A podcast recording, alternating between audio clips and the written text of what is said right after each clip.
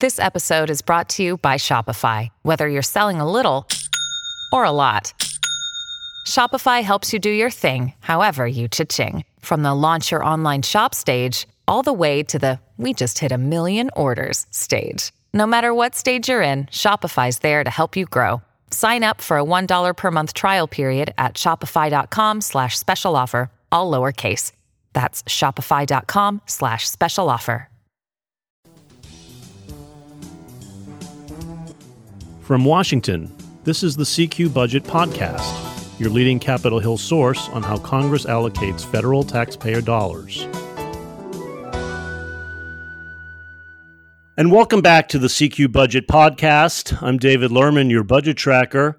And first, we had a bipartisan deal to curb spending as when Congress suspended the debt ceiling. And now we're seeing the conservative backlash. We watched as the House ground to a halt this week, uh, as about 11 hardcore conservatives held up House business, voted down the rule they needed to pass some messaging bills a clear rebuke to Speaker Kevin McCarthy here on the heels of the debt ceiling battle. It's first time a majority party couldn't pass its own rule in 20 years. That says something. So we want to talk about what that means for the House, for the Republican majority, whether they can get their act together next week in time to reach some deal as as appropriation bills get started with markups. And joining me for all of that, we have Peter Cohn, the deputy news editor at CQ Roll Call. Welcome back, Pete. Good to be here, David. And Aidan Quigley, the appropriations reporter at CQ Roll Call. Welcome back, Aidan. Thanks as always. So it was kind of uh, shocking. I don't think anyone saw that coming this week when when you had 11 members of the hard right Freedom Caucus uh, lodge a protest, basically on the House floor, voting against the rule they needed to get to let bills proceed. Uh, everything ground to a halt Tuesday. The House had to recess. They haven't been back all week. They're gonna. They're supposed to now reconvene on Monday, as we tape Friday morning. They got into a mess here, and and Kevin McCarthy is feeling the heat. He was meeting with various members uh, all day on Thursday, trying to resolve this. They were pretty mum uh, about any progress they're making. Clearly, they're trying to cut a new deal that would let them govern again. But it, it's kind of ugly. We don't know how it's going to get resolved yet. Pete, where do you think this is going? Yeah, I, I don't think, you know, you, you sort of, there's a tendency out there to kind of put everything into neat little boxes where uh, there's there's always a kind of a logical progression to everything you know, and often, you know, we cover the budget and the appropriation stuff pretty closely, obviously, and there tends to be kind of a, a, rhythm to it. You know, they're they're negotiating in a room, and they come out, and there's either white smoke or black smoke. You know, they they give a press conference, they issue a statement, the details start to trickle out. You know, and then the text is released. I don't think this is like that. This is more of a kind of rolling thing, where and you have you know Scott Perry, the chairman of the Freedom Caucus, came out on several occasions, and McCarthy himself has come out on several occasions. And they said something similar. You remember what that was? It was that different members have different concerns. Everybody's kind of all over the place on this. So this was a there were any number of things that went into this initial um, you know circumstance. One of them was anger over the debt ceiling deal which we know because we saw 29 Republicans vote against the rule on the debt ceiling deal. They didn't like that. Right. Voting against the rule for the majority party is is a no no. You just don't do it. So, but you know, this group of conservatives they don't really care about about traditions in the House. They're going to make their their voice is heard no matter what. Okay, so then fast forward to this week, and you had a bunch of fairly innocuous messaging bills that that unite most of the Republicans. I don't want to say, I don't mean innocuous in the sense of they're truly innocuous pieces of legislation. I just mean that they were fairly non controversial among the Republicans themselves. Right. So dealing with regulations and, and gas stoves, which is sort of a, you know, a, a cause celeb among on the right.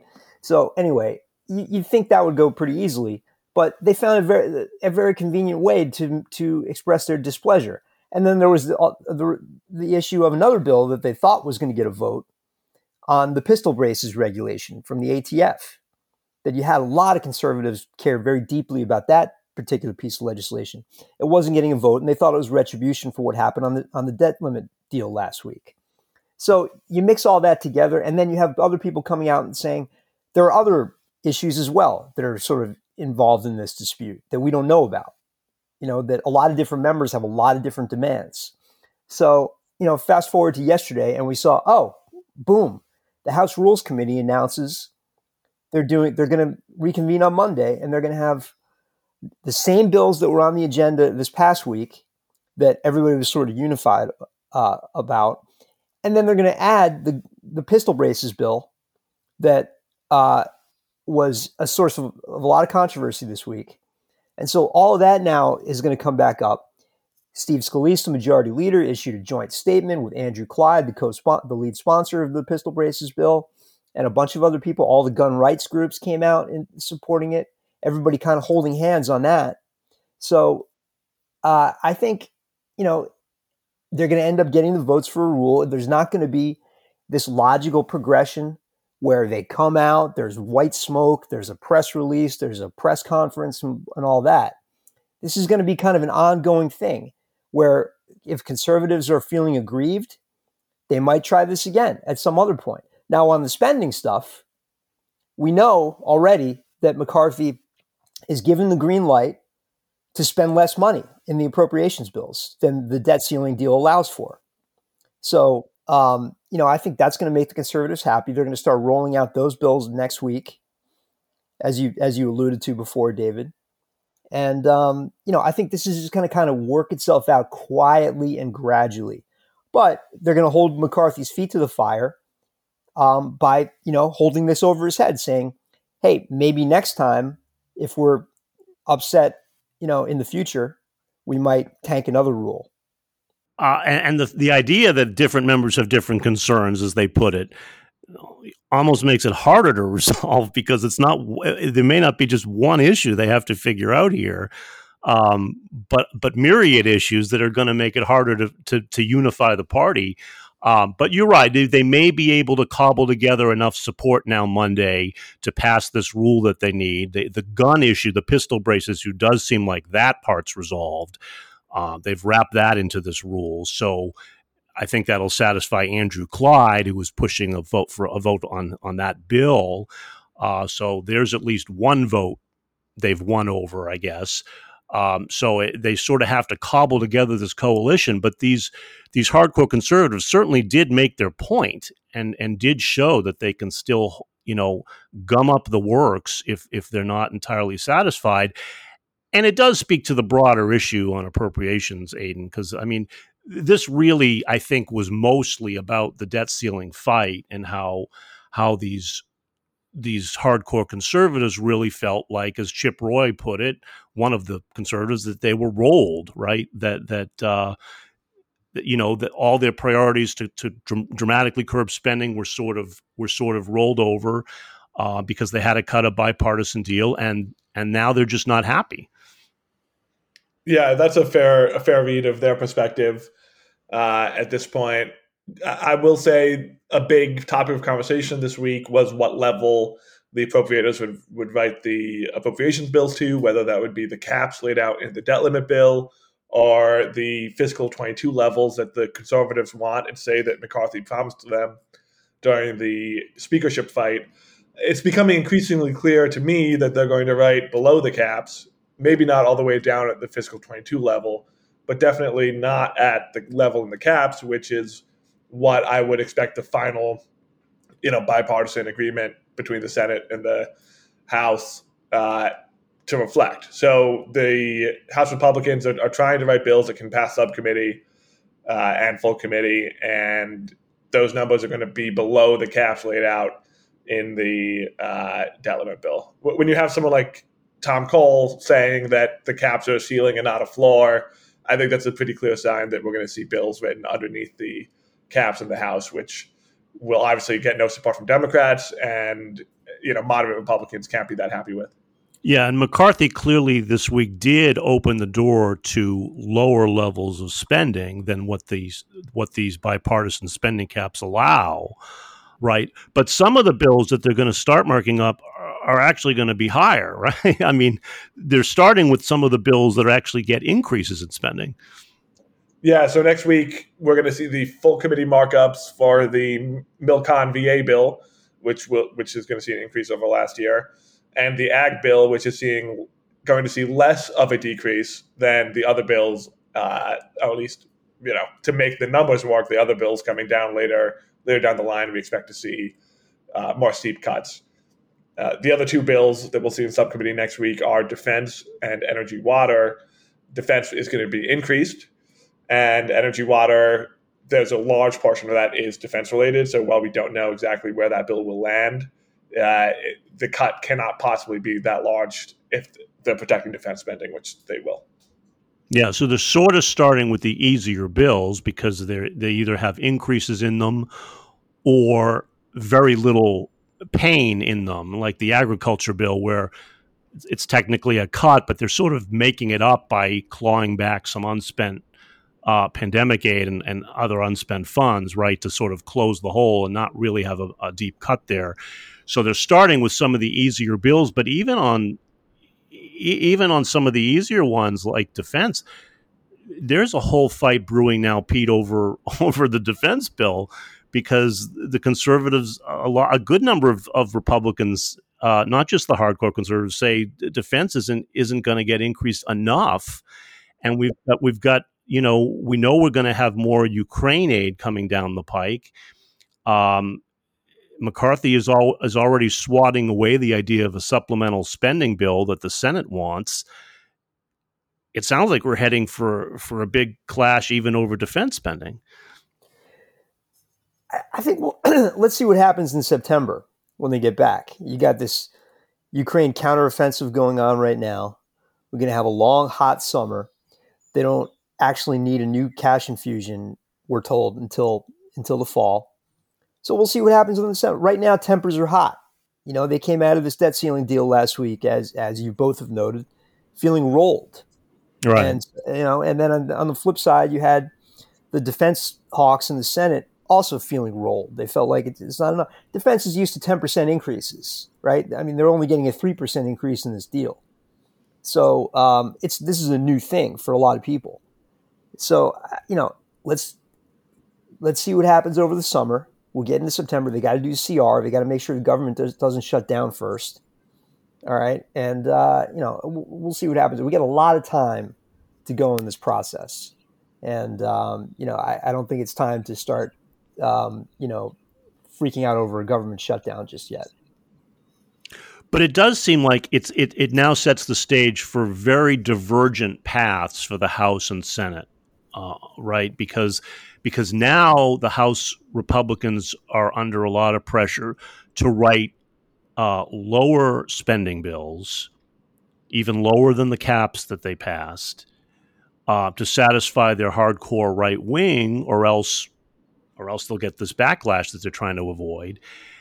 And meanwhile, the Senate has to operate on a bipartisan fashion they're going to stick to these bipartisan spending caps, it seems like. And you're going to have a real divergence, Aidan, between what the House is up to and what the Senate's up to, which is going to really could create an even bigger mess this fall, right? When they have to try to reconcile all this. I mean, that's true, but the fact that there are caps means that difference will be less than that would have been without this debt limit deal. You know, the Senate and House were always going to write very different spending bills at very different levels, with the Democrats in control over on the Senate side and having to operate in a bipartisan way. So, yeah, there's going to be a difference between the House and Senate bills, but I think it's a fair. I would be surprised if we don't land at the cap levels at the end of the day when you have to come to a bipartisan agreement, especially since McCarthy signed off on these caps as part of the debt limit negotiation. So I think that's where we're heading. Uh, as you pointed out, obviously House conservatives want to come in at a lower level, especially early on. But they wouldn't. When you think about the appropriations endgame, that they were never going to be a piece of the coalition needed to pass these bills. You know, the final whatever you know when we get to the end game for the appropriations, we'll see a bipartisan group, like probably along the lines of the votes for the debt limit bill, come back together and, and pass spending bills at the cap level. Is would be my prediction at this point. So, what do you both think? Do you think you know the House is supposed to reconvene Monday? Do you think they get their act together and and they pass this rule that they needed and everything gets back on track? Yes, I think they they passed they they adopt this rule because it's going to have the pistol braces bill and then a lot of other things that's that's with a lot of red meat in it for conservatives, and uh, they're going to see how these spending bills roll out, and they're going to be uh, below the caps. They're going to be below the debt limit deal. There's going to be some chest beating that you know they they've successfully held McCarthy's feet to the fire, and um, I think they'll uh, they'll just they'll start going through the regular process like this, and then they'll meet in conference in the Senate. But that's not an issue till the fall. And um, you know, again, keep in mind everything is still very fresh and raw. This just this debt limit deal just happened. People are still chafing over it. So I mean, we have a tendency to to you know immediately sound the alarm.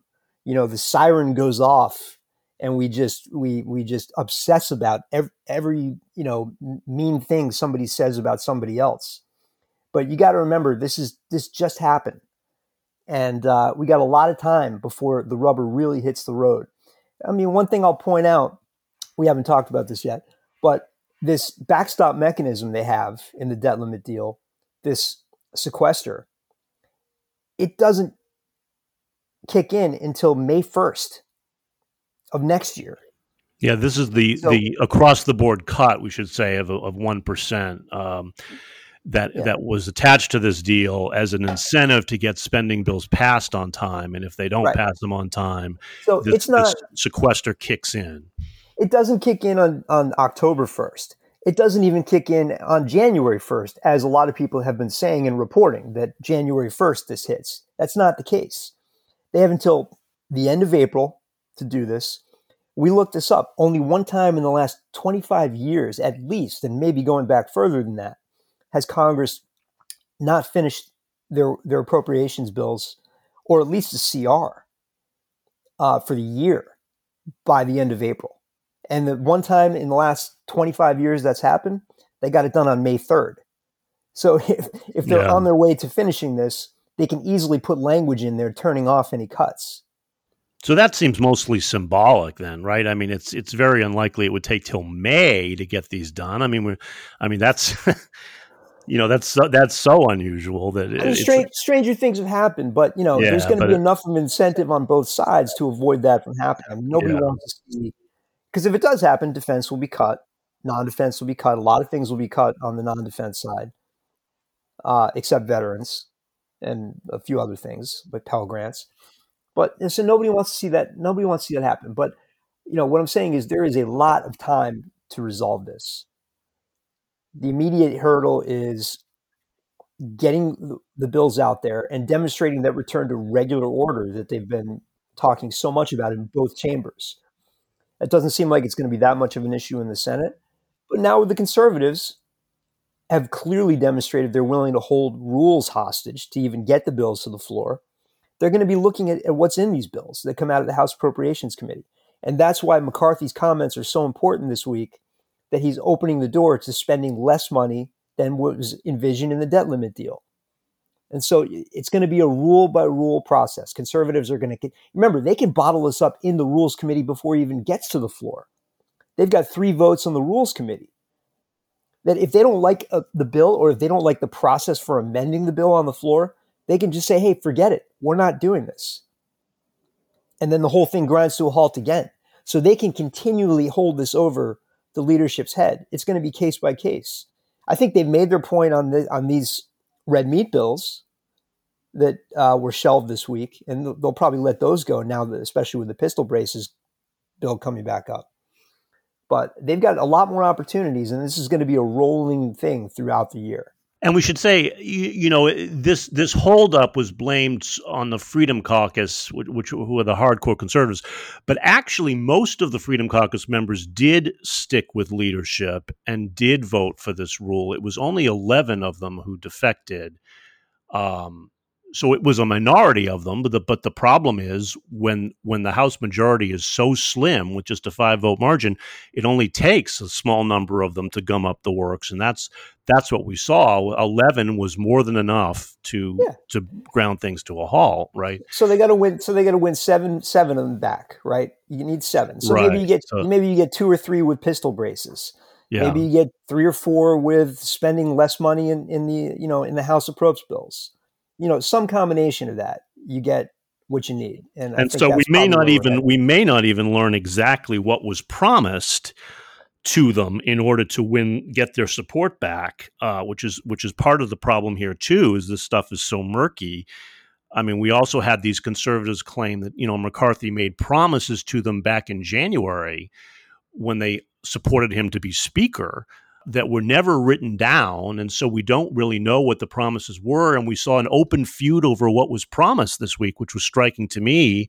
You know, the Freedom Caucus folks had been saying for a long time that M- McCarthy promised we would we would write spending bills you know pair them back to the fiscal 2022 levels that was that was the deal to to win their support over McCarthy this week came out and said, "No, that's not true. I never promised to, to that the bills would be written to fiscal 2022 levels.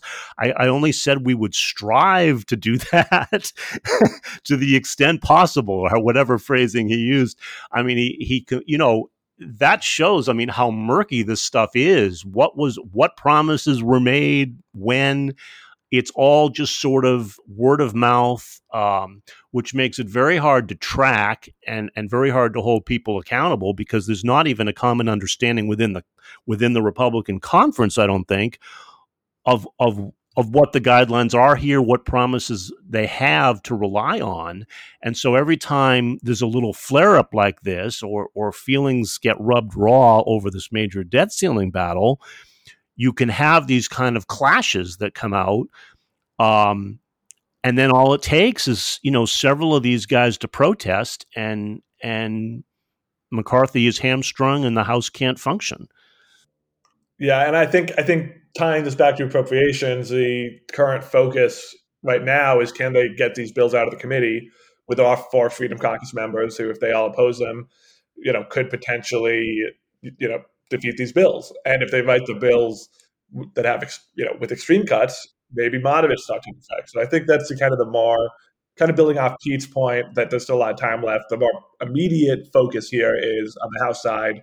Can the Appropriations Committee pass bills, pass these early ones, which are looking like they should be able to pass the committee pretty easily? When you get farther into bills with deeper cuts, potentially, can those make it through? And on the Senate side, the focus is can they hit their June 22nd target date to start their markups, or will we not have any markups until July? Right now, Senate appropriators are still negotiating on what the allocations are going to be. There's no agreement there yet. So if they're going to do markups uh, like two weeks from now, they really got to come up with something pretty soon. Yeah, and Aidan, Aidan hits on the other really important thing here is that, and like th- this entire strategy that the Freedom Caucus, at least the, you know the small group of Freedom Caucus members is, is embarking on, relies on actually being able to get the appropriations bills to the floor in the first place. And so, you know, if they can't agree in the in the committee, then the the whole plan is shot. You know, you can't you you do not you lose your negotiating uh, strength when you go to conference with the Senate, which is going to have much bigger spending bills, right? So uh, they got it's the same. It was the exact same thing with the debt limit, which is why McCarthy ended up cutting that deal. You know, he was able to event to, and he, the only way he was able to even make the deal that he did was because the House passed a bill on the debt limit back in April.